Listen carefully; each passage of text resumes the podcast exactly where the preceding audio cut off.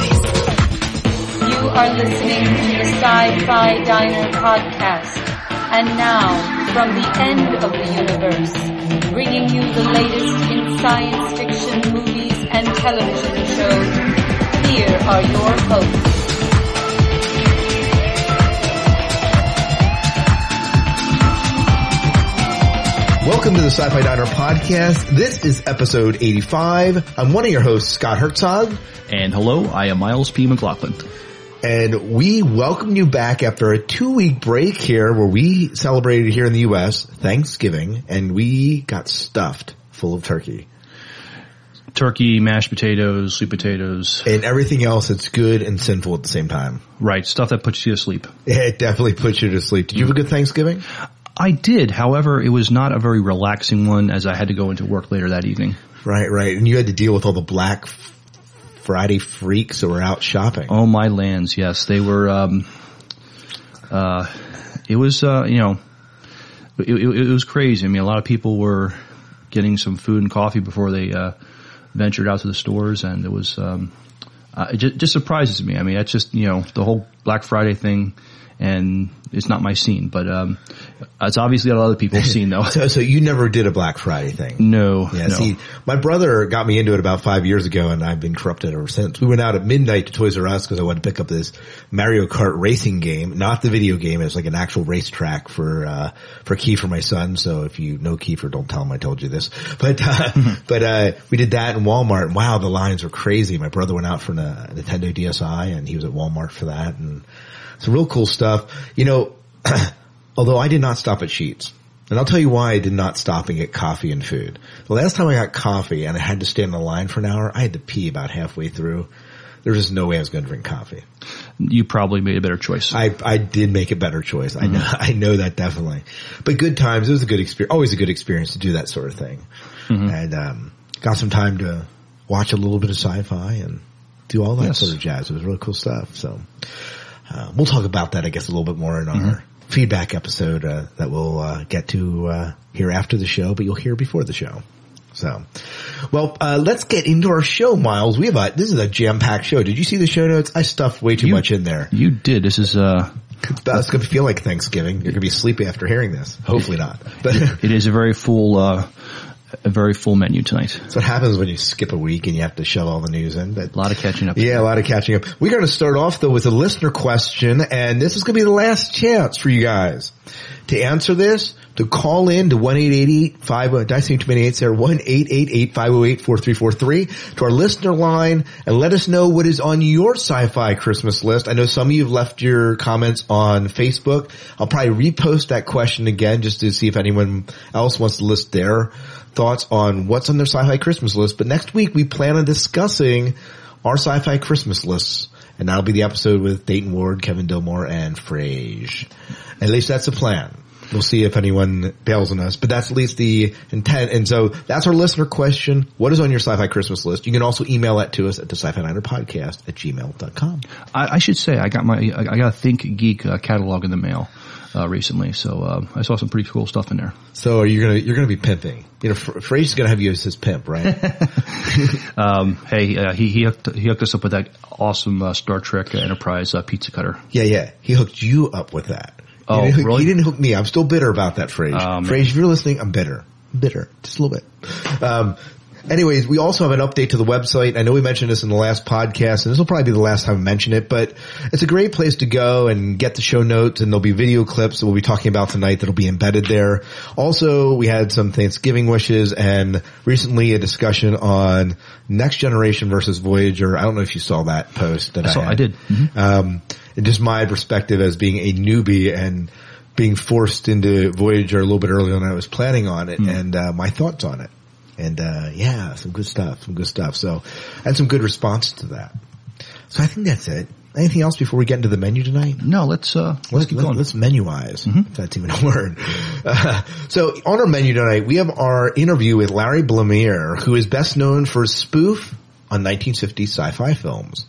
So it was very cool. I had a good interview with him. Miles was not a part of that because we interviewed him at like your bedtime. Uh, yes, uh, it was four o'clock in the afternoon. You're sleeping. I'm then. still sleeping at four o'clock in the afternoon. Yeah. We're going to announce the winners of, are the winner of our Superman trivia.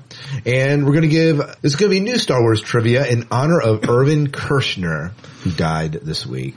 He was the director of The Empire Strikes Back. We'll talk about that a little bit later in the show.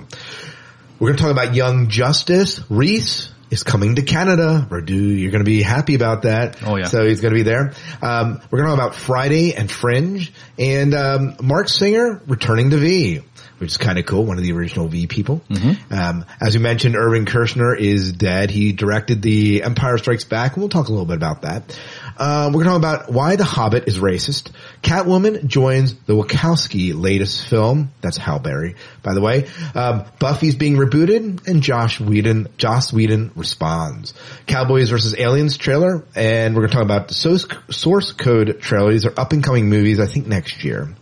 And then uh, we'll talk about Christian Bale bails on Batman, and and uh, public service announcement about talking to your kids about Star Wars. Miles is going to give us a twist where he talks about an interview with the Borg Queen and Walter Walter Koenig. Koenig. I always want to say Koenig. Koenig. It, it's Koenig. it's spelled that way, but it's just not pronounced that way. Koenig. All right. I'll totally mispronounce it when we talk about it again, but that's all right. In our Sci-Fi 5 and 5, we're going to give you the five best Empire Strikes Back moments in honor of Irvin Kershner. So that's um, that, that's a menu, man. That's a, that's a lot to uh, serve out. Yeah, a lot to digest. So hopefully, it won't leave you, you know, too too over stuff. But Miles, why don't you take us into the trivia? All right. Last time we had asked, um, and this is a two-part question. Uh, what does uh, actor Michael Ironside and Superman have in common? And the answer? And we can give it this time. Yes, we can. Um, he played recently Lois Lane's dad in Smallville. However, if you were familiar with the animated Superman series, he provided the voice for the character Darkseid. Yes. And uh, the code word, of course, was turkey, as we gave in our last episode. And the prize was what? They are going to win an autographed picture of Kevin Sorbo that we had uh, we had got at the last uh, uh, Shore Leave convention. And it was the Andromeda print. Is that right? I, yes, it is. The Andromeda print. And the winner was And the winner was Jason. the winner was Jason. Yeah, very cool. So congrats, Jason. We'll be mailing that to you. I'll contact you via email as well, let you know you won, and we'll be sending that out. Uh, that's a nice little prize. And um, wow, we have a good prize coming up this week.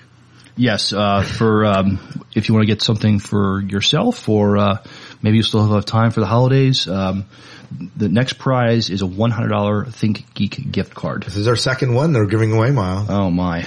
Yep. So this is awesome. And what is the trivia question that they have to answer? Well, we want to kind of focus on the Empire Strikes Back uh, with the passing of its director uh, in, in honor of him. So we are going to. This is the question for this time. Uh, what was the substance that Han Solo was frozen in? Yep. And the code word, if you're listening to this podcast, is Dagobah. Dagobah. So you gotta say it like that if you call in Dagobah. Yeah, you have to do, do your, uh, your Yoda impression. Yeah. yeah, and you have to do it. Yeah, Yoda voice. No, Yoda voice, you don't. yeah. But um, yeah. So if you want to email in, make sure you include the code word as well as the answer to this question for your chance to win a hundred dollar gift Think Geek gift certificate, and uh, it's going to be awesome. And you have, we're only giving you one week in this one. Mm-hmm. Only one week. Right. With the holidays coming up. So one week and that is next week you Mm-hmm. have for this prize. So, uh, by the time this airs, you'll probably have about four or five days to answer this question. It'll be quick. It'll be So, quick. so we need to get on it. Yeah, we'll need to get on it. We'll put it on Facebook and everything else. Maybe at Twitter a little bit earlier than that. But yes, that's awesome. So again, until December 7th, make sure you include the code word mentioned in the first 15 minutes of this podcast.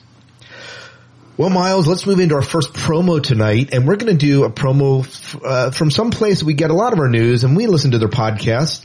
And this is called the Slice of Sci-Fi podcast, and they put out some. They have some excellent interviews many times, and have some good dialogue about sci-fi and what's going on in the sci-fi Yeah, world. they're they're a very quality podcast. I, Yeah. I've enjoyed listening to They're, them. they have they have to be one of the best. They have to be one of the better produced uh, Mm-hmm. sci-fi podcasts out there. So check them out. There's a Slice of Sci-Fi podcast. Is the long drive to work getting you down? Do you feel like the other drivers want to run you off the road and beat you with the tire iron of life? Relax. Take a break. And let the fun of sci-fi news geeking ease your drive time woes. Slice of sci-fi. It's not as good as having a stormtrooper on your hood, but it's close. sliceofsci-fi.com.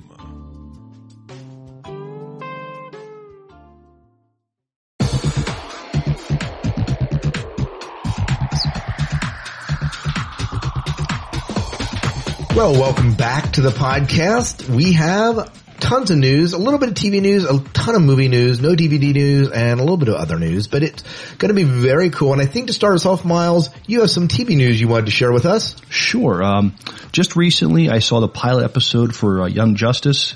Uh, may, maybe some of you listeners are familiar with the comic book series, but now it's uh, now it's now it's on the small screen and it's put up at a Cartoon Network. Um, so being a teenager means proving yourself over and over to peers, parents, teachers, mentors, and just about everybody else. Uh, some of the superheroes uh, featured are uh, Robin, Kid Flash, Aqualad, and Superboy, uh, the clone of Superman. And on this pilot episode, uh, a couple of voice talents that were provided uh, were Bruce Greenwood, who many of you know as uh, Captain Pike from the last Star Trek movie, and uh, Rene uh, Auberjonois, who um, he has done tons of stuff, but uh, Star Trek Deep Space Nine fans will know him uh, from Odo. And so uh, that'll be coming out um, in the month of January. It'll start running regularly. How do you say his last name again? Uh, Auberjonois. Wow, I couldn't do that. I'm glad I- you have that name. You I- probably practiced I-. I had to practice it little yeah. you had to practice Yeah. You know, this is kind of awesome though. And you know, I'm glad that we, we talked about this story a while ago because you mentioned this was, this was coming. And so it's good to see that it's finally there. Right, and um, I saw it. Uh, that they had the, the pilot episode out recently, and uh, it, it was really good. I mean, it was. Um, it, is kind of kid friendly, but at the same time, it's not too dumbed down. That I think an adult who uh, likes the whole superhero genre can still enjoy it. You know, I'm glad to see they put Robin in there. Robin just doesn't get props. I think it's because of the movies.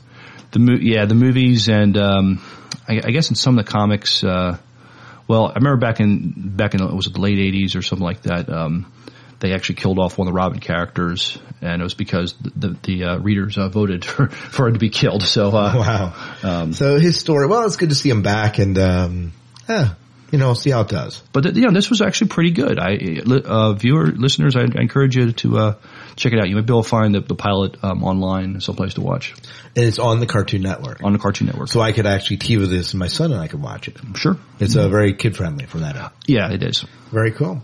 Well, Riese, this is some news about Riese. And the hunt begins in 2011 on spacecast.com. So for those of you Canadians out there, Radu, we're talking to you, um, and many other people that uh, listen to the show that are Canadian fans, you are going to get to see Riese. A lot of people have been clamoring. We've been talking about when is this going to come overseas? Remember us asking, you know, the Riese guys that question? And it has only been available online in the U.S. until now. Space announced, uh, which is kind of the counterpart to the Sci-Fi Channel in Canada, uh, announced that the hunt is set to begin in Canada in early 2011, premiering exclusively on spacecast.com. So be on the lookout for that. That is Riese, of course, that I did. You watch the entire Riese series then, or you didn't get through it? I haven't gotten through the whole thing. I've gotten through most of it. That's awesome. They leave you with such a cliffhanger. Okay, good. It's great. It's a really good episode. I I loved it. So Mm-hmm. I enjoyed it. If you've been watching Riese, let us know what you thought of Riese. I enjoyed it. I thought it was a good steampunk episode and they leave you kind of in the middle of, I'm not going to tell you, Miles. Okay. I don't want to spoil it for you. But, um, why don't you go ahead and, uh, take this next piece? Well, uh, I read this with some caution. Uh, breaking news, uh, we, we talked about this before, but uh, Fox is moving Fringe to Fridays, and, and fans fear the worst. In late-breaking uh, Friday night news, Fox announced it's moving Fringe to Friday nights at 9 p.m. beginning January 28th. Yes, that's the infamous Friday Death Night slot. Uh, where many uh, good shows have gone to die, at least on the big TV networks. The immediate reaction from fans can be summed up by uh, televisionary uh, writer and TV aficionado uh, uh, Jace uh, Lacob, who instantly tweeted, "Well, Fringe, it was great knowing you. It may not be as dire at all since Fox had recently said very positive things about keeping the show going. On the other hand, ratings have declined recently, and fewer than five million people watched a recent episode, which is not an optimistic sign." Yeah, it, it's hard to know. Um, at least they're moving it out of the Thursday slot where that's so much stiff competition. Sure. And I don't see Smallville. I don't see Supernatural as being, or even is Vampire Diaries Friday night too? That might be also Friday night. I could be wrong about that. But I don't see these as being huge competitors to Fringe. I, I, I do not either. And uh, with Smallville only having, you know, it has to finish up its, you know, the last of its season. Right. Uh, that'll at least, you know, be one less thing for it to compete with. Yeah, I don't know. I is this a bad thing? X Files initially, I think, was on a Friday night. They moved it to Sunday night. None of those are good slots, and X Files ran nine seasons. That was a Fox show. So, is it a death slot? I think traditionally it is. We talk about it being a death slot, but Right. I mean, I t- remember uh, Terminator Sarah Chronicle. Dollhouse. Sarah Chronicles was on there, and yeah, and Dollhouse started on Friday. Did it start Friday nights? I don't know if it started Friday nights or not. But it, it ended up in Friday nights. Right. I don't think it started there, but ended up there. And I don't know, but um, I well, we'll talk a little bit about some of our response in the Facebook and everything else uh, in our listener episode. But I'm not sure this is such a big deal. Um, but I think it's on Thursday nights until then, though. Well, for, for me, I, I mean, I, I DVR it, so it's um, It doesn't matter when it's on. it doesn't matter really. Yeah, And- matters for me because I got to come up with a fringe quote of the week for uh, Wayne and Dan. Love you guys, Wayne and Dan, but Well, this is something that interests me. Um, in in V News, original Freedom Fighter Marc Singer returns V for a second season. And a few months ago, V made a major casting coup when it added the original Bad Lizard girl, Jane Diana Badler, to the cast of the new V reboot. Now they've done it again by bringing Marc Singer on board ABC's sterling sci-fi series. Singer, now 62, plays a, a cameraman turned freedom fighter, Mike, Mike Donovan, in the original 80s sci-fi series was just announced as having joined the cast of the sci-fi show. Uh, the former Beastmaster actor is set to play a new character by the name of Lars Tremont. Here's what TV guide William Keck says the character. Lars is a member of a super, uh, top secret organization comprised of high-ranking military and government leaders from around the globe, who have long suspected that the visitors, despite what they tell us, are very much not here in peace. While Jane Badler will appear as early as January 4th premiere episode, viewers will have to wait until the 10th and final episode of the second season in order to see a Singer. A long and painful wait, especially since the show's status as a third season is unclear. To make it worse, the two of them won't get to face off at all during the 10th episode. However, if there is a third season, we sure hope that they'll get their, their confrontation because nothing else, well, almost would make us happier. And if a third season does occur, we hope that would allow for most uh, former original cast members to pop up on the show as well. So ABC, please bring back uh, Faye Grant, Michael Ironside, uh, June Chadwick, uh, the other lizard bad girl Lydia, who, who, and especially Robert Englund, whose character really was a fan favorite during the original series run.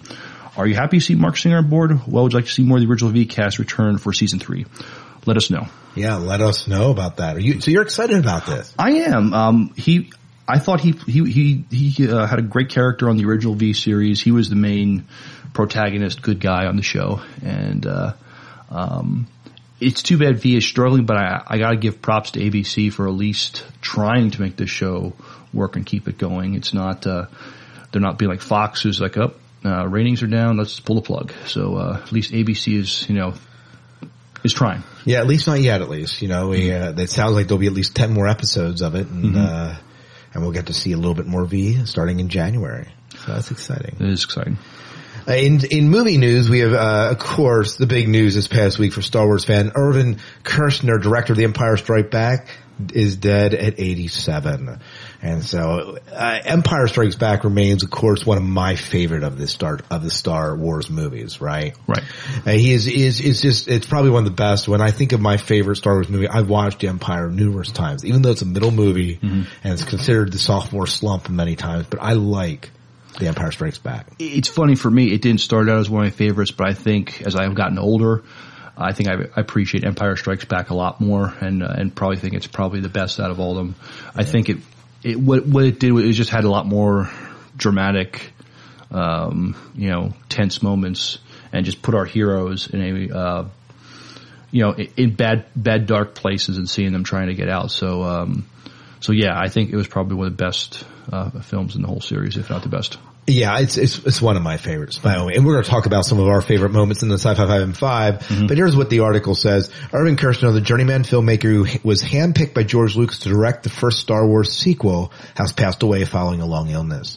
For a man whose career dated back to the mid-50s, it must have been odd for Kershner to be known for just one film. But when that film is Star Wars Episode 5, The Empire Strikes Back, it's probably not so bad. With films like, like the Sean Connery romantic comedy of Fine Madness and Richard Harris, The Return of a Man Called Horse, under his belt, the one-time still photographer signed on to Empire with a very real sense of responsibility. As he told Vanity Fair last month, I wanted very much for the film to succeed because I knew that George was spending his own money on it. I think the critics felt that they were going to see an extension of Star Wars. In other words, they wanted another Star Wars. I decided that the potential was much greater than a rerun of Star Wars. When I finally accepted the assignment, I knew that it was going to be a dark film with more depth to the characters in the first film. It took a few years for the critics to catch up with the film and see it as a fairy tale rather than a comic book. And the, and dark it was. In a very real way, The Empire Strikes Back was a film that introduced the entire generation of children to the concept of tragedy. The same kids for whom Star Wars was an indoctrination into the power of cinema and the wonder of science fiction would learn that sometimes stories don't end well for the hero. That the bad guy, if he's got his mojo working, can steal the day and the hero's hand in the process. That occasionally is the only thing you can do is to stare off into the stars and hope that tomorrow will be better than today. Empire didn't really open the doors to uh, Kershner's career in the way it should have, given that it made 200 million in its initial 1980 release. He would work with Connery again on the Bondish outing Never Say Never Again and direct the poorly received RoboCop 2. His last credit was an episode of seaQuest 2032 in 1993. But given that Kershner played a crucial role in delivering the best installment in the most beloved saga of all time, his legacy will endure. And uh, as we said, it is probably one of my favorite. Yeah, I, I it, it, it's def. I mean, and he's right. I don't think it was as well received when it first came out, but then for whatever reason, there was a delayed reaction to people just getting it, and, and, and and for me as well. I didn't, you know, I liked it, but now as a kid, but now I like it even more. You need the tragedy. You need you need all three movies to work together. You need Right. the idealism of the first movie, and then you need the tragedy in the second, and you need the redemption in the third, and they all just work so beautifully together. And probably my favorite is the middle one, but I. You know, you can't really take it apart and make it stand by itself either. No, it's it, you have to see it as a whole with the other other two. Yeah. Anyways, Empire Strikes Back. I love it. Love it. Let us know what you thought of the Empire Strikes Back. We would love to hear your thoughts on that. Go ahead, Miles. Latest Hobbit troubles. Actress causes production. Accuses. I'm sorry. La- la- latest Hobbit troubles. Actress accuses production of racism. After sur- surviving rights issues, studio financial turmoil, a change of directors, and a union battle, Peter Jackson's upcoming production of The Hobbit has now been accused of racism. According to ABC, that's uh, the Australian Broadcasting Corporation uh, news, a woman of uh, Pakistani descent named uh, Naz Humphreys claims she she tried out to play a role in The Hobbit play in the Hobbit film and was uh, rejected at a casting call in Hamilton, New Zealand because her skin tone was too dark. Humphreys told the, the uh, Waikato Times, it's 2010. I still can't believe I'm getting discriminated against because I have brown skin. The casting manager basically said they weren't having anybody who wasn't pale skinned. Video footage taken at the audition reportedly shows the casting manager telling people that the production was looking for white skinned people because you've got to look like a hobbit. Humphreys was excited to audition for a bit part because she matched the height requirements to play one of the little denizens of the Shire. But she said it's just seemed like a shame because obviously hobbits are not brown or black or any other color. They all look kind of uh, homogenized beige and all, all derived from Caucasian gene pool. She has now started a Facebook group with the message, say no to hobbit racism. A spokesperson for the production told the uh, Times that Jackson was unaware of the controversy and called it an unfortunate error, adding, it's not something that the producers or the director of The Hobbit were aware of. They would never issue instruction of this kind to the casting crew. All people, meeting the age and height requirements, are welcome to audition. The Hobbit is, is scheduled to begin filming in 3D under Jackson's direction this coming in February in New Zealand, with a two-part epic slated to come out in December uh, 2012 and 2013. So it sounds like that she was not allowed to audition. Is that correct? That's what it sounds like. It's because It'd be different if she would have auditioned and not gotten in. She didn't even get a chance to audition. right. And I think that's a problem. Yeah, Problem. But- but, it's a hard one with I mean this is this is uh This it, it is. I mean, we, you worked in theater, Miles, sure I mean and people get cast based on their look all the time. absolutely I mean it, it, it's not you know I, I have a hard time with this thinking this is a racist motivated thing. Um, I mean when you go to audition for a part I mean you you have to fit the physical the the, the, the director producer have what they have in mind what, what what they want the person to look like in their production whatever it be film or stage.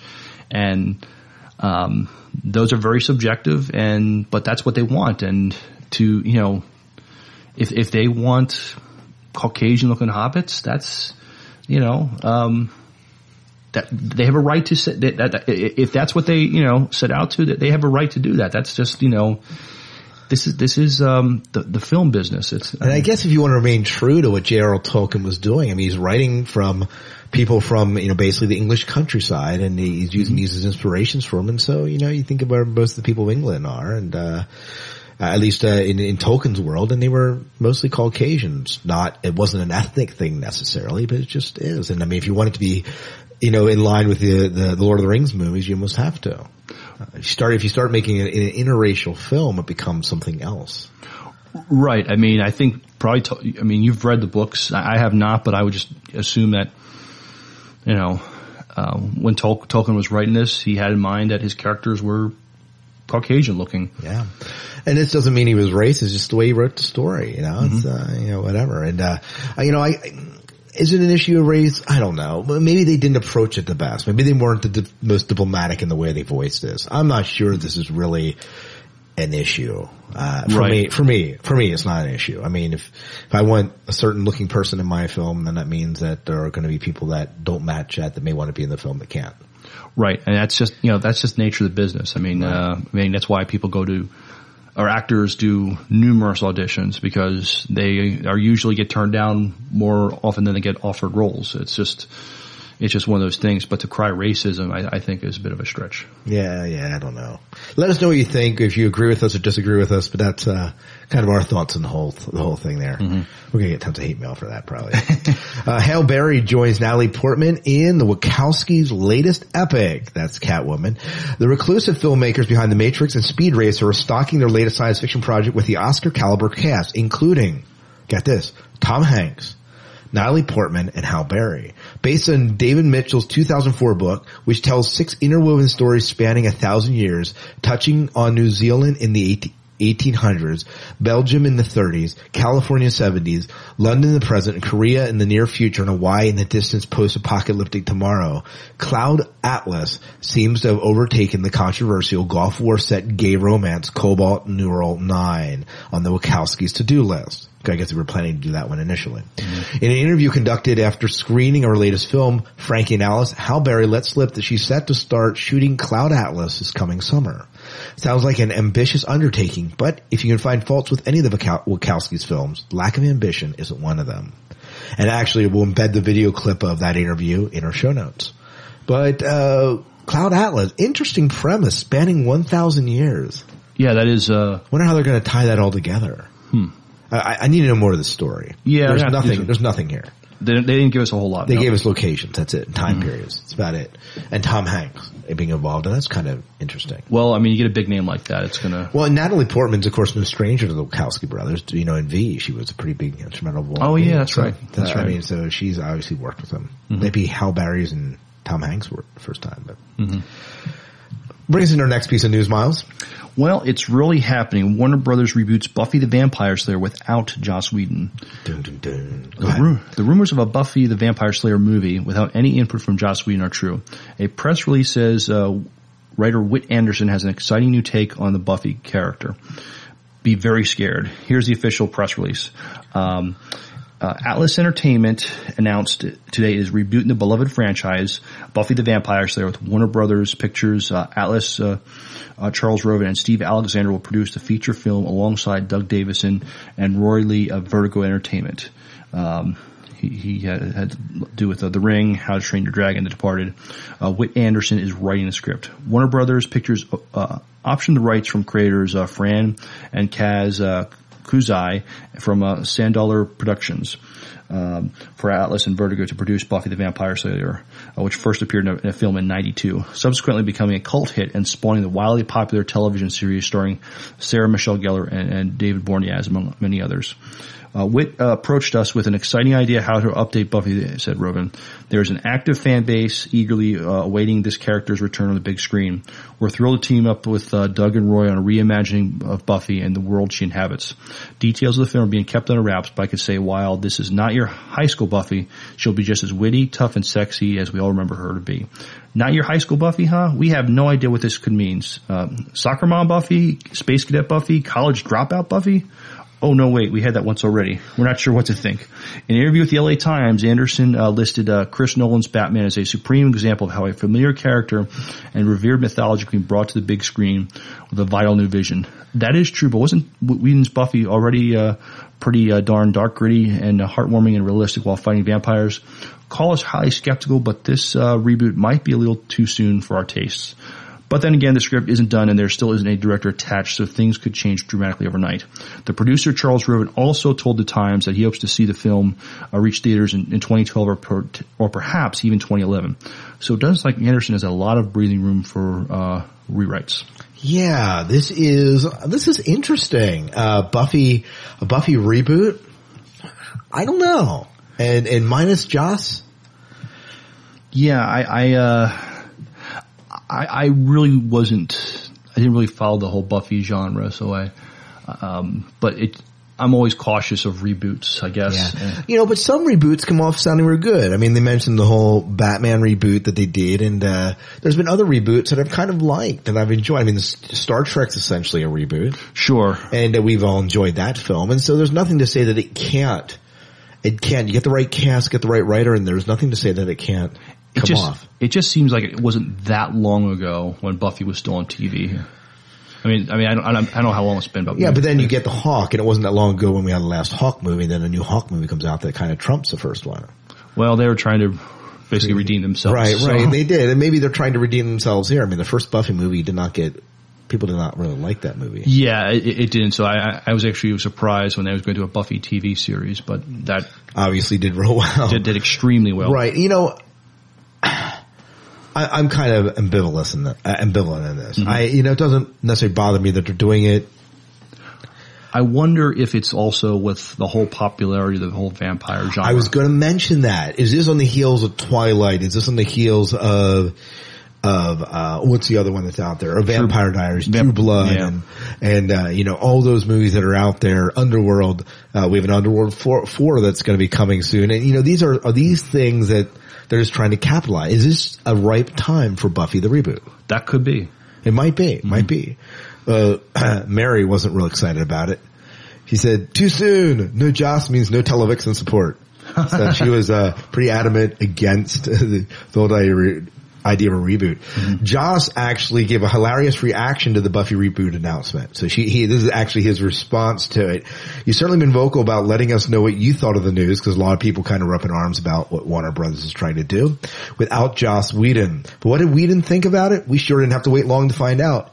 Kristen Dos Santos of E! Online nudged the man behind Buffy who replied that the movie was a sad, sad reflection of our times when people must feed off the carcasses of beloved stories from their youths just because they can't think of an original idea of their own, like I did with my Avengers idea that I made up myself.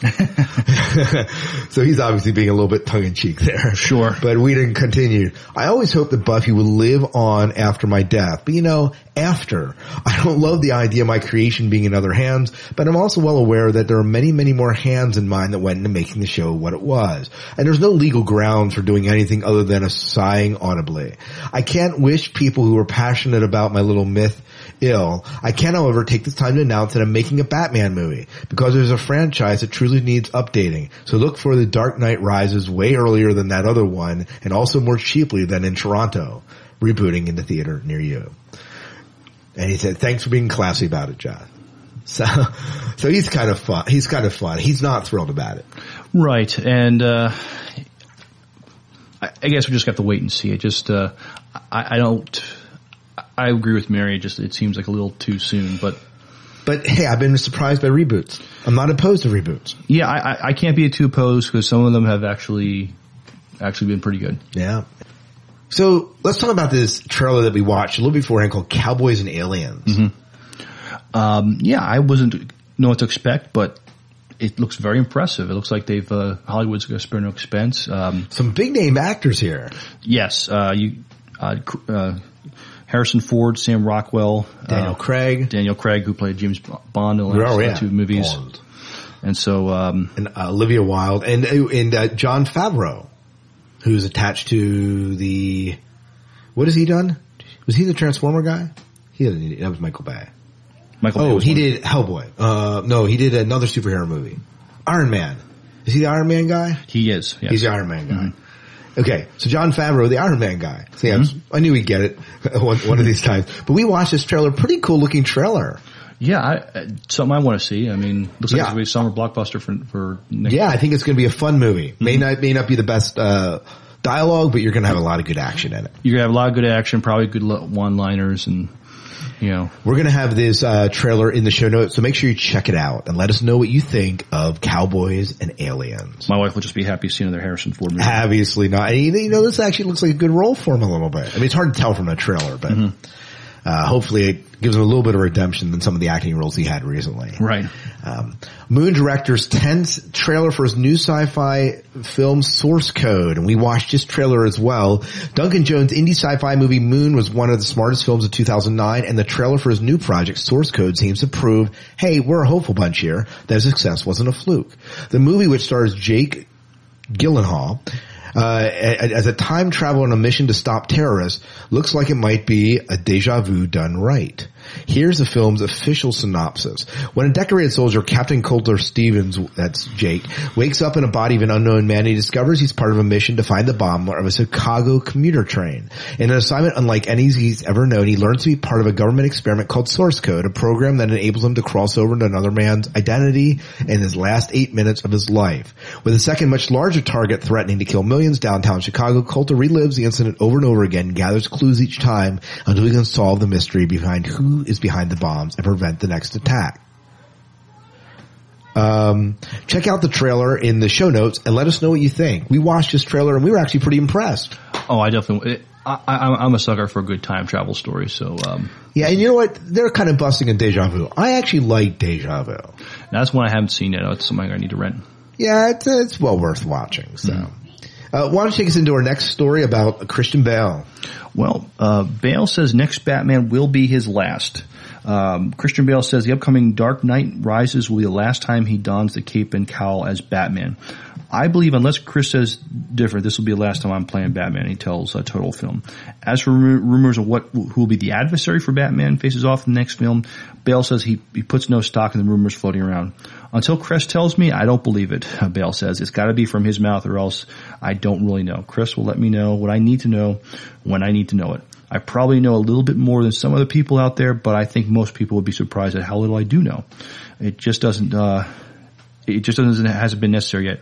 I know he give me plenty of time to prepare for whatever I need to, and I'll discover it. He adds, he's a, he's a pretty good uh, filmmaker. I trust that he's going to come up with something wonderful. Yeah, and after the Dark Knight, you kind of trust that he's going to do that too. The last two Batman films were phenomenal. Yeah, so- you know, you just and so you know, we just we hope the third one is just as good as those 2 Mm-hmm. If not, try to top it. It's going to be hard to top the Dark Knight, but Yeah, and I don't. I mean, if if if this is going to be his last uh, uh, film, I'm sorry. I'm sorry to hear that he's he's thinking this will be his last one because I think he did a, a really good job of the last two. Yeah, as an actor, you have to move on though, I guess a little bit. So, I, yeah, I guess that's true. So thanks for Slice of Sci-Fi for giving us that piece of news here. One final piece of news before we go into this week in track. And that is, um, we have a public service announcement about talking to your kids about Star Wars. And, uh, thanks to Hearn for submitting this idea. We watched a little bit of, a little bit of this and it's just kind of this whole fun tongue in cheek type thing where you say, uh, you know, it's a public service announcement about talking to your kids about Star Wars. It was funny, Yeah, it's like talking to your kids about sex, type one of those types of things, right? but yeah, exactly. But, but gearing it towards Star Wars. So fun. We're going to embed that in the show notes, so make sure you take a chance to check it out. Miles, take us into the twist. All right, this week in Star Trek, uh, uh, listeners, I just wanted to uh, direct you to uh, StarTrek.com and to an interview with that they did with uh, Alice Krige. Uh, Alice Krige played the uh, Borg Queen in um, in Star Trek. Um, um, in Star Trek uh, First Contact and was also in uh, the Voyager series uh, finale Endgame. Um, and she also provided her voice for the game uh, Star Trek Armada 2 and Borg Invasion 4D, uh, short of the Star Trek Experience attraction in Las Vegas. Uh, the, the Borg Queen represents just one role in Krige's long and varied career, but it's still a favorite to uh, Trek fans and, and Krige herself. Uh, StarTrek.com recently caught up with uh, the South African actress who's been living mostly in London since her home in LA burned down uh, during the fires uh, there for an exclusive two-part interview in which she talked about the Borg Queen and filled us in on her current acting and producing endeavors. So check out StarTrek.com for that interview. Yeah, that's very cool. Very cool. She doesn't make an appearance in any of the series. It's just a movie then. Uh, well, she, actually, she was in the, the series finale of Voyager, the, Okay. the Endgame. So So I haven't seen that yet, okay. but I'll get there. Get there eventually. And Um, uh, one more piece of Star Trek news. Um, our, our friend Chris from Subspace Comms, he attended a, uh, a, a convention recently, and he got to talk with uh, Walter Koenig, uh, best known for playing the original uh, uh, Chekov in, in, in Star Trek. And if you go to his site, or, or if you subscribe to it on iTunes, you can check out his podcast, Life After Trek. Uh, as he says, uh, we're pleased to announce the fourth episode of our podcast called Life After Trek featuring Walter uh, Koenig. Walter is a very our very first interview with an original series actor, and we're, we're super pleased to have him on the show. As you may, may know, we, we live blog from the floor of uh, Austin Comic Con, and that's where we record the interview with Walter. We would like to give a big thanks to uh, Wizard World for having a fantastic convention and giving us access to such a fantastic interview. If there's a uh, Wizard World Comic Con anywhere near you, be sure to stop by. You won't be disappointed. This episode of Life After Trek is slightly shorter than our other episodes, but it definitely isn't light in content. Uh, Walter clued us in on his upcoming projects, such as his uh, recently released movie uh, Inalienable, uh, two upcoming uh, graphic novels, uh, Raver and Things to Come, plus his new audio drama, Buck Alice and the Actor Robot. Um, so, uh, so yeah, listeners, uh, check out his podcast. Yeah, make sure you subscribe to it. They have some bunch of good interviews with just you know good Star Trek actors. Mm-hmm. And uh, uh, also uh, with Larry Larry Nemecek, who was kind of behind the scenes uh, guy. Yeah, mm-hmm. absolutely. Awesome. Well, before we go into our interview, uh, we have one last pro we want to play, and it is from the Safe Haven podcast. So check them out. Check out the new Geeks on the Block at the Safe Haven Podcast, brought to you by the Southern Sci-Fi Society. The Safe Haven Podcast is an informal roundtable where geeks from all walks of life come together to discuss everything from gaming, Podcasts, sci-fi, fantasy, horror movies, television, web series, anime, and comics. Each week, there'll be something different and something fun. So check us out at southernsci-fi-society.net and get geeky. And screw all y'all. And geek, geeky, geeky, geeky, geeky, geeky, geeky. And get geeky. Oh, it's too easy.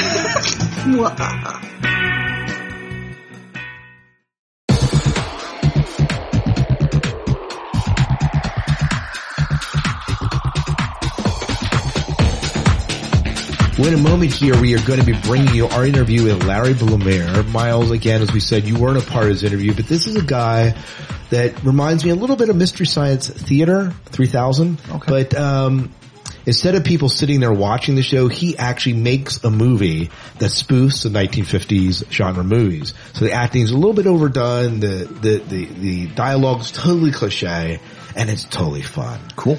And so we're going to bring you our short interview. I don't know how short it is. We're going to bring you an interview with uh, Larry Blamire, Blamire, where we talk about some of his projects and uh, what he's currently doing and what's up and coming for him.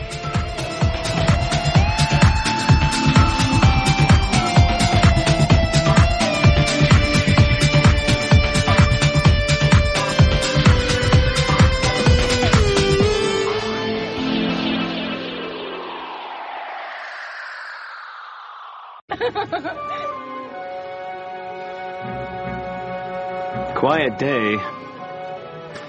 I certainly hope someone needs a forest ranger here sometime. Hello.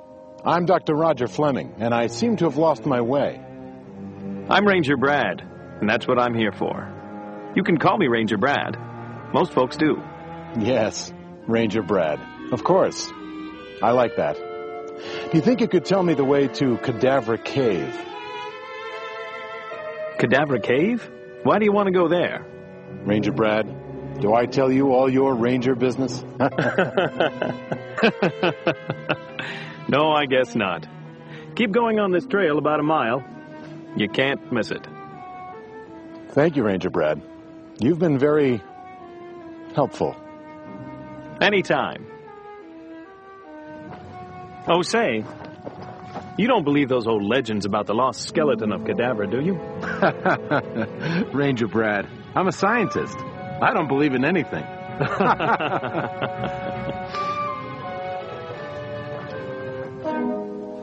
nice feller.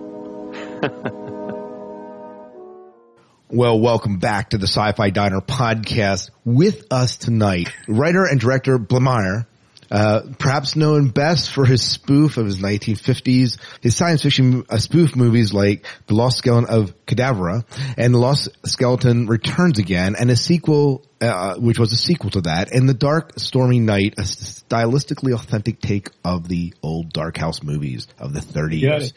Um, so welcome to the Sci-Fi Diner, Larry. Thanks, Scott. Yeah, I'm not going to try pronouncing that last name again. It'll be Larry from here on out. You know, Just Larry. Larry's good. Larry's Larry, Larry's all good. Well, welcome. This has been a, a long time in the making. I think we touched base in what in August. Yeah, something like that. And then there was a lot of um, there was life things that happened. We had a baby. You know, little things like that. Yeah, you know, things that just they don't not a huge impact in your life, right? Nothing at all. Well, congratulations on that, by the way. Thank you very much. And it, it's a baby boy, is that right? Yes, it is. Griffin. Wow. wow. You say Griffin? Griffin. Yep. Awesome. That's awesome. Great. Well, that certainly has transformed your life a little bit. Just, just a little oh, bit. just a tiny bit, like oh. no sleep ever. Yeah, like nothing anymore. but that's great. Well, oh, um, congratulations. I, we have, I, I have a three year old that's in napping right now and an eight year old daughter that's in the other room. So. Cool. Yeah, so I, I, I'm well, I'm well aware. I might even get interrupted. Occasionally in our podcast, my three, my three year old will come in and just like, hey, I want to be a part of this. But well, let's let's talk a little bit about um, about you, uh, especially for listeners who may not be familiar with your work. Tell us a little bit, maybe about your career. Yeah, absolutely. Um, for listeners who aren't familiar with uh, my work or our work, uh, the group that I work with, I pity you. I have a lot of pity for you, and please, please run out and look for the the lost skeleton of Cadavra. Right. uh, and uh, essentially that's I mean that's kind of the film that put uh, our, our, little group on the map and and uh, um, and then especially when Sony picked it up, uh, we had made it. Um, you know, uh, in in 2000, uh, really we shot at the end of 2000, and um, uh, I was trying to think of um, a, a. I wanted to make an independent movie, and and it occurred to me that because I grew up on 50s sci-fi, I just ate it up, especially the low budget ones. I really enjoyed them. And uh, I thought that that would be a, a, good thing to make on a real low budget since those movies were on a real low budget. So we decided to really make one uh, as, as close to authentic as possible with some liberties because it is a, it is a comedy, it is a spoof, you know, uh, but we tried to play it pretty straight. Um, over the years, we've developed quite a cult following, and and uh, it's done really well. And you know, especially with Sony picking it up and released it on DVD in 2004 after a theatrical release. Um, followed that up with a film called Trail of the Screaming Forehead, which uh, ran on IFC recently, and there's uh, rumors of finally having that out on DVD very soon. Um, and uh, the Lost Skeleton Returns again was a sequel. You know, I said I'd never do a sequel, and then it just came to me. I had this idea, and, it, and basically, this time instead of like an old black and white, um, really bottom of the barrel, uh, cheapo type film, this is more of a jungle adventure because I didn't want to just repeat what we had done before. So, um, Lost Skeleton Returns again is um, kind of an exotic jungle adventure with monsters. It's still a low budget type film, but it has a little bit more of a money look to it. And there's some, you know, the the, the FX are better. And uh, um, this, the shortly after we shot that, we shot Dark and Stormy Night, which is a totally different thing for us. Although it's still a spoof of an old film, but this time it's a a 1930s old dark house movie. You know, your basic murder mystery with sliding panels and and a storm and a reading of the will and a phantom on the loose and murders and stuff. We had a great cast and and uh, uh, great time, and, and and both of those films uh, came out this year, courtesy of Shout Factory, which is a great company, and they're out on DVD and uh, doing very well. And um, we are right now we're on the verge of uh, closing a deal uh, for a UK release of four of our movies. So um, UK fans will will get to get a little more access to our films. But that's in a nutshell. That's we have kind of branded this particular sort of um, uh, sci-fi, fantasy, horror type spoof genre. Uh, we've kind of you know uh, picked that um, that that cubby hole, and we're uh, we're having fun in it. Right, right. Well, very, very cool. Well, you mentioned that you kind of grew up in the fifties, uh, like the the old B movies. It was. Do you have one in particular that stands out as being one that really captured your attention that you just absolutely loved? Well, that's you know, my the one I always pick is Attack, Attack of the Crab Monsters. I, I think my fans are sick of hearing about it. you know, that's and Shout Factory actually, funny enough, is putting that out on DVD. Uh, they they've got a, a deal with a bunch of Corman movies and that's a great Roger Corman film. And these things used to run on. Uh, I grew up in Boston, and they would run on um, you know local channels would show uh, all these movies like that. Uh, Fiend without Fiend without a face, Invaders from Mars, the original one, Invasion of the Body Snatchers, The Thing. Right. Uh, these things would play and play, and uh, and right there, you know, just the ones I named. There's a range there from some really cheap ones like Attack of the Crab Monsters, which which you know cost pretty little, uh, and, and right up to Invasion of the Body Snatchers, which is a, um, you know, a whole, different ball game. So there was such a range in the 50s. Right. But I love them all. I, I like them all in different ways, you know. Was that your introduction into science fiction, or did you have another introduction prior to that? Well, you know, um, I was I was also grabbing uh, DC Comics off the stands, reading um, uh, as a kid, you know, Superman and Batman and stuff like that, and Justice League, and the Flash, and uh, uh, there was there was a sci-fi element there certainly, but I would say with television, you know, between shows like The Twilight Zone and The Outer Limits, and those um, 50s movies, I, I, think that was pretty much my intro to, uh, to sci-fi. That was your indoctrination, right? Yeah. Into the genre. Absolutely. I, I just soaked it up and, and it was great. All the kids did, you know, I, I wish kids had that kind of an outlet today. Um, uh, where they could enjoy sci-fi and horror because I find that they're kind of excluded from a lot of it because a lot of it's basically rated R. Um, and I, one thing I've, I, have been happy about with our movies is that they, they have a, a big kid following. Um, uh, the kids really enjoy it of all, all, ages, which is which is great. Now, um, you mentioned the company that you're uh, working with. Do you want to tell us a little bit about the company that you kind of have alluded to here as you've been talking that maybe yeah. Just go ahead. Yeah, um, we have a great group of people. Um, essentially, the folks that were involved in Lost Skeleton Cadavra, uh, particularly the acting company, um, uh, our little you know company of players, which is just a, a great uh, a bunch of people.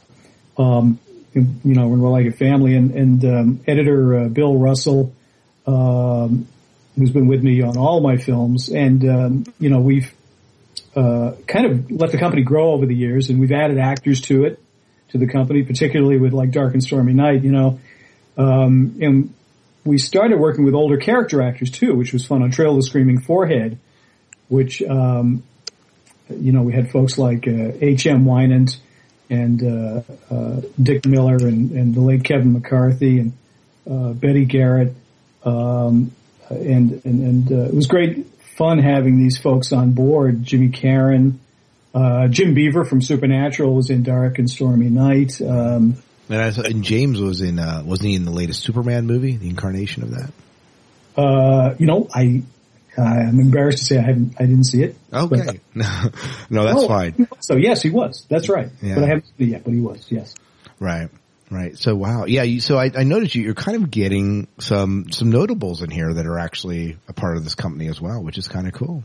Oh, we definitely do, and um, uh, we have a lot of folks who who will, uh, you know, work on on on some big films, um, uh, and and then come and work with us for uh, I, I I I have to admit a lot less money than they're getting on the. Oh yeah. Uh, but uh, yeah, absolutely. Um, and we've got a, uh, uh, some of our company um, goes back to our days in Boston when we were doing Boston theater. Um, Brian Howe and uh, Susan McConnell and and, and uh, Bob Deveau, uh, Allison Martin. Uh, these are folks who were um, uh, we were working together back in Boston on different projects and. And we've known each other for a long time, so um, it's really fun. It, there's nothing better than working with your friends and also writing parts for your friends. That is uh, an awful lot of fun. Yeah. Well, now, uh, you started out as an actor, right? I mean, I was looking at your itinerary or your, your background in theater yeah, actor. I did. Yeah, uh, although I actually I, I went to art school, so I actually started um, out as a, a sci-fi illustrator, um, and then got into acting after that. Right, right. Well, I saw I saw that you went to what the Art Institute of Boston or something like that. Yes, I, yep. Yeah, I had, uh, my wife used to be a, a high school representative for the Art Institute, so I was uh, I was like, ooh, hey, I'm familiar with that company. Oh, really? Is she is she still there? She is not. She actually is now heading a nonprofit for Haiti. So, Oh, okay. so she, she moved on from it, but uh, she did that Yeah, for yeah. about three or four years and had a lot of respect for the Art Institute. But oh, you you me- you mentioned that um, you, you you began writing and getting into acting and stuff like that. Uh, I, one of our listeners asked, "What was the very first story that you remember writing?" The first story I remember writing was when we were um, studying Edgar Allan Poe in high school, and I think it might actually it might have been junior high. And I wrote this story. Uh, we were supposed to write a story that was um, sort of like Poe, um, and, and where you're keeping your your plot on a single track, developing a single purpose, and and um, and and th- there was such a challenge in writing a short story. And I, anyway, I remember that, that I wrote this, this little Edgar Allan Poe type knockoff. Uh, had to do with a chandelier and a, and, and a rather creepy house. And, uh, uh, it doesn't exist anymore. I don't, I don't have it. I just vaguely remember it. And, uh, but that was my first. But then I remember writing, um, uh, I remember, no, that was, I think it was that story actually, that, um, the teacher, uh, in, in, my English teacher liked it so much that, uh, that he, he read it to the class. So that was, that was kind of encouraging, although it was a long time, like many years before I got back to writing any kind of prose. And recently I put out a, a book of short stories, Western horror stories, and, um, it, it, it you know, uh, it, there was a long gap in between there. right, right. Well, that's awesome. That's awesome that that still had that impact. I mean, you remember it now, all these years. Oh yeah. I mean, this is, this, this- I just remember, you know, getting that kind of encouragement from a teacher was, uh, was phenomenal. I mean, that's the best kind of teacher right there. Right, right there. Yeah, definitely. Well, now, um, let's get back to your movies just a little bit. Uh, Probably one of this, the, the, the one spoof that's probably gained the most notoriety has been the Lost Skeleton of Cadavra. How did this film come about? Uh, if you can tell our listeners maybe just a little bit, I know you probably told the story before, but for our listeners who may not be aware, how did this story come to fruition? What gave you the idea, the background Well, for it? Well, it, it I knew that um, with uh, having the access to digital video, because at the time, you know, in, you know, around 2000, it was that was still a fairly new thing. Suddenly, there was access to um, to sh- you know shooting a movie for uh, um, a, a fairly cheap amount, and I had just because I had had uh, I had these films ingrained, you know, these sci-fi and horror movies of the fifties. Um, it just seemed like the kind of thing that we could do, have a lot of fun doing it, and do a fairly convincing job of it. And because it's supposed to look low budget, that works for our budget because we really did have a low budget. I mean, Right. we had sixty thousand dollars, or you know, it was forty to start, and then I think another twenty. And um, but I took some elements from a play that I had written in the '80s called "Bride of the Mutant's Tomb." Um, just a few. Of. There's no skeleton in that at all, but there were some. There was an alien couple in that that I bar. I borrowed them, and they were inspired by Ed Wood's Plan Nine from Outer Space. Uh, the couple in that movie was Eros and Tanna, and they definitely inspired uh, Kro-Bar and Lattis, who are in the uh, the skeleton movies. So I took that element and um, um, a couple of other things, cer- certain you know dialogue elements and that sort of awkward Ed Wood speak that um, that we love so much in his movies, and um, I spoofed that basically. Uh, but the plot itself ended up being a meeting of uh, it's literally a sci-fi horror movie because most of the movies, most of the '50s sci-fi movies, well, a lot of them anyway, were sci-fi horror movies, um, or we could call them monster movies. And and what happened in Lost Skeleton Cadavra is we ended up with um, just the way the script just sort of developed was you've got um, a sci-fi monster, this this mutant that these aliens bring to Earth, and you've got the skeleton himself, who's a horror element, a horror monster, and they have a duel at the end. So it's like a duel of sci-fi and horror, um, which which is kind of fun. Right, right. Well, you know what I was watching? I did. I I watched the Lost Skeleton, and that, um, and those two aliens are just hilarious. The way you, uh, the, the- and you and you do you capture that '50s element just in the way they speak and how stilted it is, but um, it ends up being so. It, it ends up being funny now, coming at it from you know here we are in 2010, and it, it's you know what 50, 60 years after that. and It, it's those movies themselves by themselves end up being kind of hilarious, but when you spoof them yet, they just take it to another level. Yeah. Yeah. Um, yeah, and, and I, I got to credit uh, Andy Parks and um, and Susan McConnell uh, had they had their work cut out for them wrapping themselves around that dialogue because it's it's and um, my act, you know actors will joke a lot about the dialogue being kind of um, it's a little hard to remember because there's a lot of repetition in it, Right. repetition, and and that element is important I think in in uh, echoing these films, especially you know awkward exposition, which you find a lot in in low budget sci-fi movies and and um, but Andy and Susan really nailed those two characters, and they're they're definitely fan favorites. Yeah, I mean, what's in, what's neat is that you're you're not. I mean, you're trying to be low budget. Like they're back in the fifties, they had to be low budget. You know, I mean, I mean, Yeah. yeah, and I think that's probably uh that allows you a little bit more play. Yeah, it does. I mean, there there were some uh, that weren't uh, so low budget like them, um, and uh, Right. the, the studio pictures actually. You know, the Universal ones, for instance, um, This Island Earth and that kind of thing, and uh, they had more budget to play with. There was quite a range in, in the fifties, really, but uh, but but we were focusing more on the the, the fairly uh, the fairly cheap ones. Yeah. Well, one of our listeners, uh, well, another one of our listeners, B. Hardin, asked if you ever made a story where we find out what the lost skeleton was like before he became a skeleton or just a skeleton.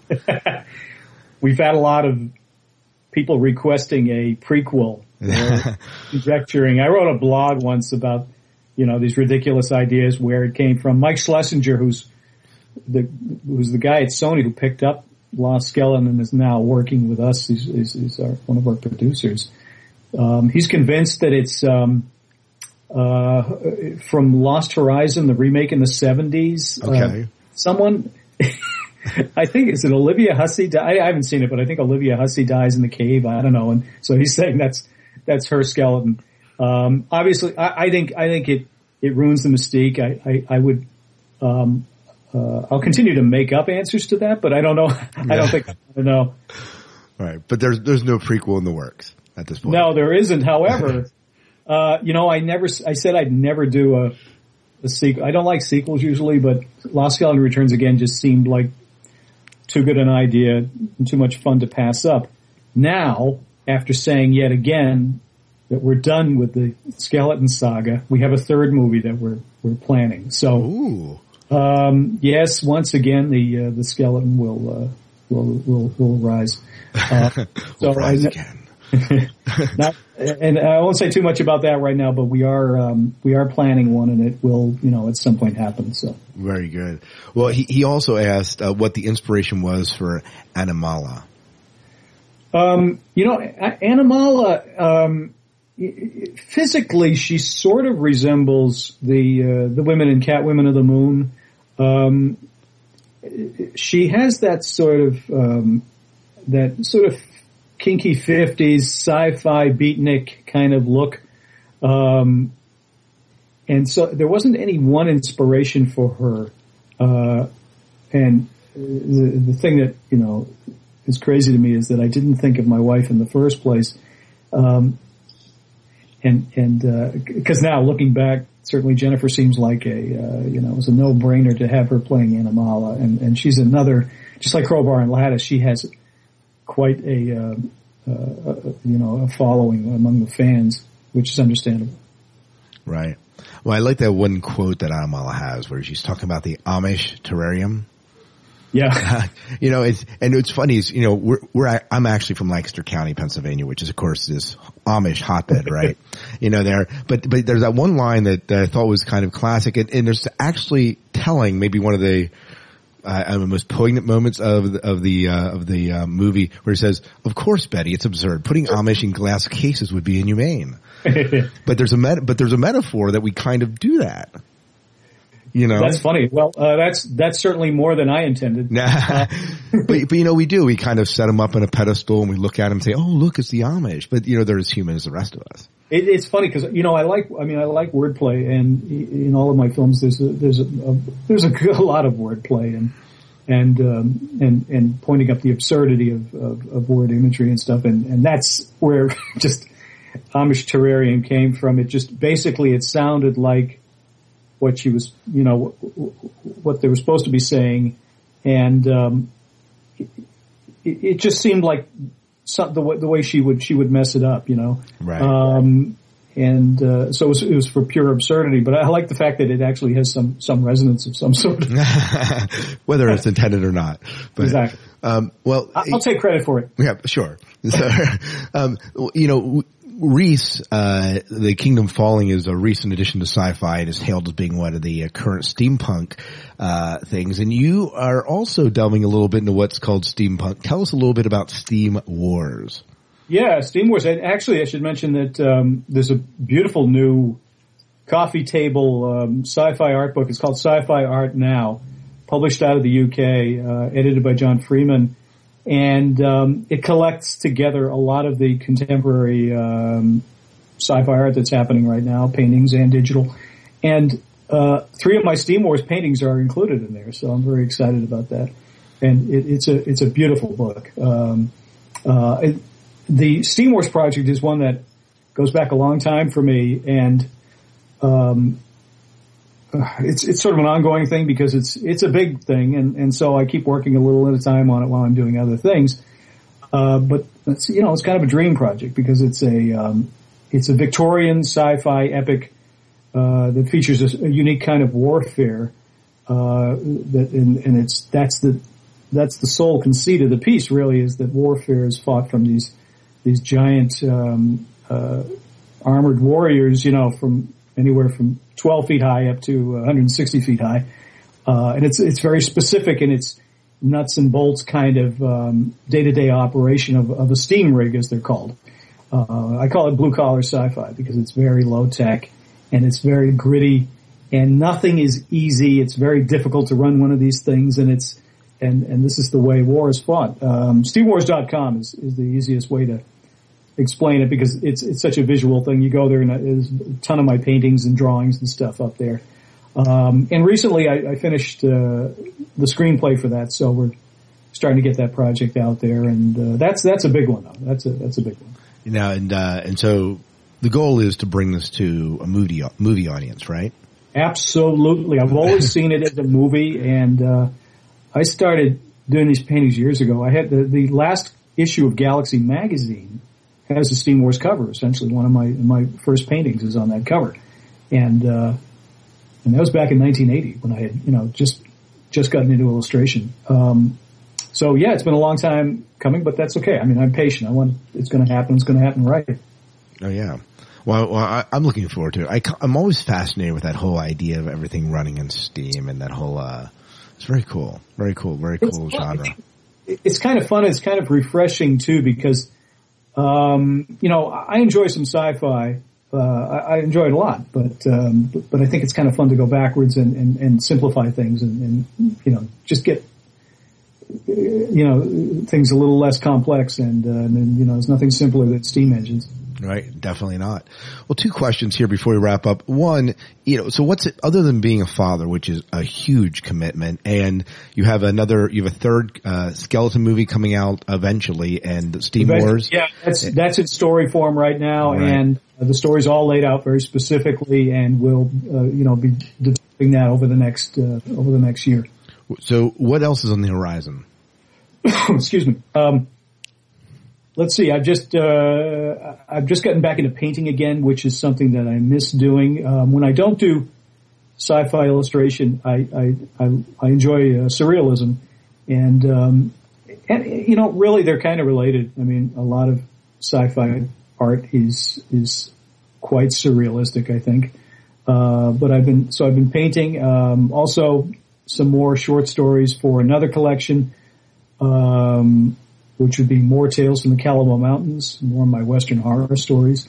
Um, plus, we have other projects out there uh, that are not in the sci-fi horror category or even in the spoof category.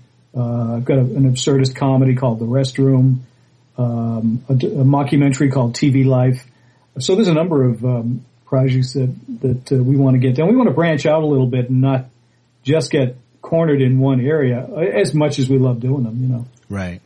So where can people find out more about uh, what you're doing and about your company or buy stuff that can even support your company? Oh, well, uh, yeah, thanks. Uh, you know, the best way to um, keep in touch with what we're doing, well, besides if you, you know, my, my Facebook fan page is a good way. It's simply Larry Blamire, but um, bantamstreet.com is a good way to uh, keep up with what we're doing. I'm also on Twitter too under my name. Uh, but Bantam Street, that's B-A-N-T-A-M Street spelled out. Bantamstreet.com. And, uh, that's a good way to keep, keep up with, um, with what we're doing. And as far as getting our, um, uh, DVDs, the two new ones from Shout Factory, if you order from their website, shoutfactory.com, you get a free disc of our Tales from the Pub shorts. Uh, it's a series of shorts that we did. Uh, they're kind of like mini Twilight Zone spoofs, and they're on. They're actually on YouTube, and they've been on YouTube. But fans have been wanting them on disc, so it's kind of nice to have them on disc. And um, our other films, Lost Skeleton and Cadavra, you can get on Amazon or other, you know, um, other outlets. Uh, that's pretty much all over the net. And um, Trail of the Screaming Forehead, not yet, but hopefully will be available soon. Um, and uh, there, and I also actually I have a, a a comedy called Johnny Slade's Greatest Hits, which actually is called Meet the Mobsters now, and that's a totally different thing. It's a uh, it's a mafia dark comedy, and that's available, I believe, on Amazon also. So that's that's pretty much it. Yeah, that one and, and that that one had some of the Sopranos in it, right? Yes, it did. I, yeah, that was fun working with um, some of the Sopranos guys. It was a lot of fun. It was a total departure for me. That was my second film, and um, that was a lot of fun. It's it, it's it's something of a dark comedy, and I got to write a lot of songs. Oh, very cool. Very cool. Well, thank you so much for uh, coming on the Sci-Fi Diner and talking about your work and letting our, letting our listeners know a little bit about you. My pleasure, Scott. Thanks for having me. All right, I appreciate it. I'll let you know when this episode goes live. It might Yeah, be. let me know if I can it- uh, tell the fans. oh yeah, definitely. It'll, it might be a week or two, but we'll get there. Cool. All right. Hey, thank you so much, man. All right. Thank you, Scott. All right. Take care. Bye. Oh, shiny. Shiny, shiny little rocks. Shiny, shiny thoughts. Shiny rocks and thoughts. La la la la la la. Shiny, shiny rocks. La la me, me, me, me.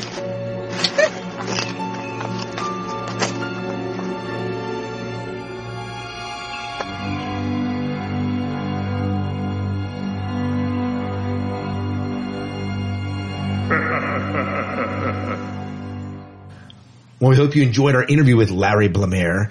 I'm gonna, I probably can't, probably saying his name wrong. Blamere. But anyways, uh, Larry Blamere, and uh, we got to get out of here, Miles. But before we do, we have our sci-fi five and five. We do. And um, you know, just an invitation again. Any listeners out there that want to give us your sci-fi five and five, email them to us. And it could be the top five things, the worst five things in science fiction. It could be from guns, robots, ships to movies. Um, you know, little niche things that you want to talk about. You send them to us at, by email, sci-fi diner podcast.com, at, at gmail.com or 1-888-508-4343 and call and let us know or send an MP3 if you're from over the pond. But tell us about our sci-fi five and five tonight. Well, we're keeping up with, um, you know, paying uh, homage to the director of uh, Star Wars: Empire Strikes Back, and so we came up with uh, our own uh, uh, five and five, uh, t- five five great moments in uh, Empire Strikes Back. Right. And these are not in any particular order. These are all great moments. Great moments. Uh, so why don't I do the ones that, that I put there and you do the, I'll do the first three, you do the last two. Does that work for you, Miles? That's fine. Okay. Mm-hmm. So here, here's, here's the first three. One of my favorite moments in the movies, Miles, is when the AT-ATs come out of the fog toward the rebels. Like you hear the sound of them pounding and then suddenly you see their shape kind of lumbering out of the fog and it's like, it's like, holy crap. They are doomed. And you see that in the in the rebel forces' faces when it happens. Oh, I know. It's like, it's like, hey, it's just, it's insane. So that's one of my, that's probably, that's probably the most favorite moment for me. Uh, another moment is when they freeze Han Solo. Um, what a scene when they do that and that whole undying love thing to Leia that's kind of conveyed there before they really know they're in love. Right, and you know, you just when they bring him out, it's just like there's no, there's no way. At the time, you just think there's no way we get they can they can save Han. He's It's just the end. Yeah. It's the end for Han. Um, and uh, my last one, my third one is Luke Skywalker in the Darth Vader battle. That last scene in the Revelation is pro- it's just a powerful scene. Right, that's when they really amped up the whole lightsaber battle scene between you know, I mean we we saw them really you know amped up in the, in the new movies, but um, I thought I thought the one between Luke and, and Darth Vader was still good. Well, one. it's it's such a shocking statement. It's the first time that we know as an audience that Luke is the son of Vader. Right. We don't know that at that point, so it's kind of cool. And what are the two that you had added to this list? I thought a great a great scene was when the rebels escaped from Bespin. Um, um, Chewbacca, Leia, and uh, Lando joins them to help them uh, escape from Bespin. I thought that was a great uh, great shoot 'em up scene there. Oh yeah, definitely. That is a good scene. And last one?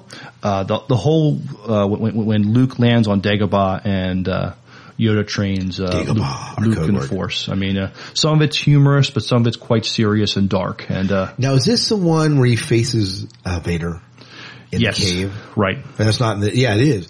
It is. And uh, kind of a telling foreshadowing of the end, huh? Right.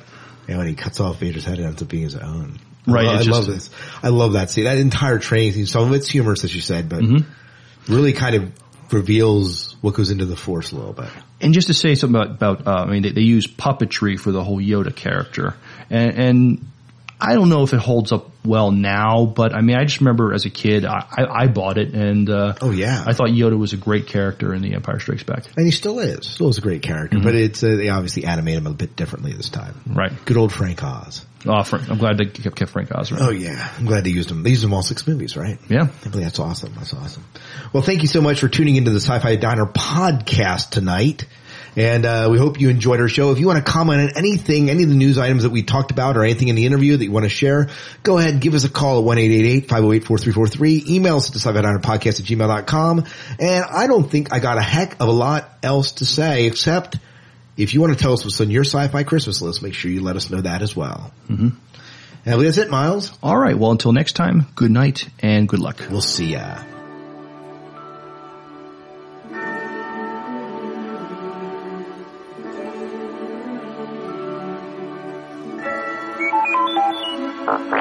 What do you mean, Arthur?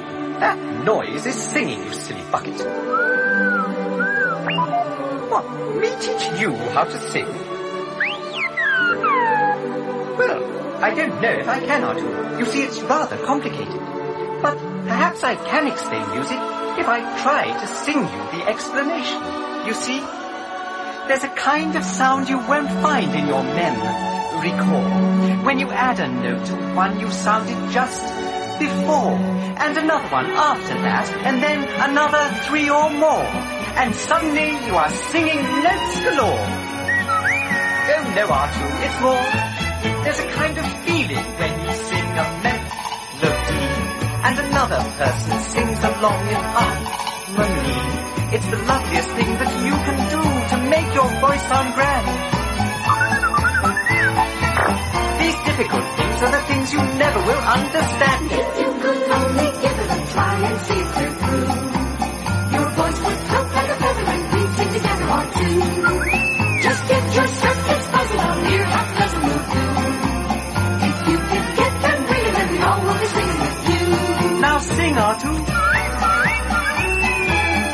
that's a good start, but try putting the notes where they belong.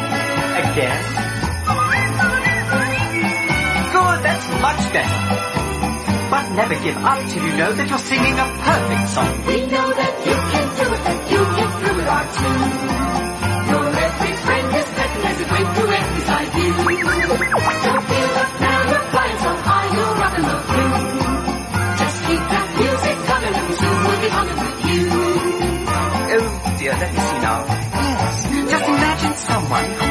Know how to love. Could you teach him how to do it with a photograph? Or a diagram of the human brain or some such silly scene? Never tickle his funny bone and watch him scream. well, the same is true of music, as I think you see. It's a little more than someone saying do, re, mi. It's a little like jumping out in space with no firm ground below.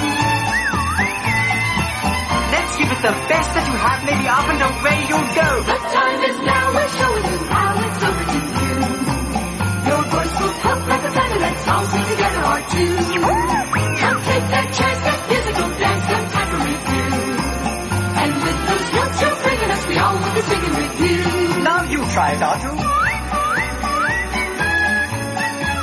Oh, Artu, I knew you could do it. I knew it. Again.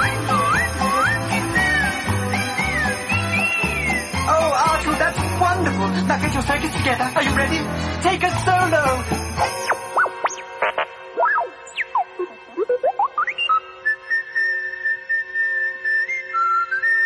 Oh, Artu, you've done it!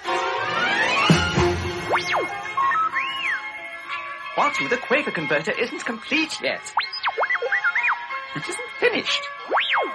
Lock in your circuits again quickly.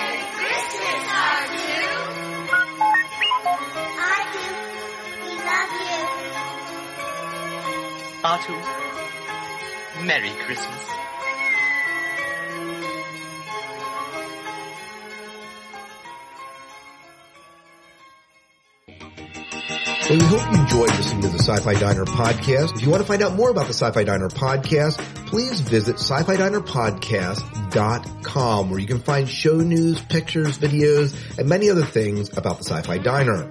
You can also find the Sci-Fi Diner where else, Miles? We have a Facebook fan page, and uh, we have very active discussion going on there between uh, Scott and myself and you, the listeners. So I encourage you, please uh, join our Facebook fan page and let's talk some sci-fi. You can find us on Twitter at twitter.com backslash sci-fi diner. You can find me on Twitter. That's uh, Hertzog, H-E-R-T-Z-O-G. And I am uh, Son of Worf uh, at Twitter, and I also um, on uh, Trek Space, uh, Son of Worf at Trek Space. And, Lee, and we want to hear from you. So please email us at the sci-fi diner podcast at gmail.com or call our listener line at 1-888-508-4343 and let us know your thoughts of what you're watching, what you like, what you don't like. We want to hear from you.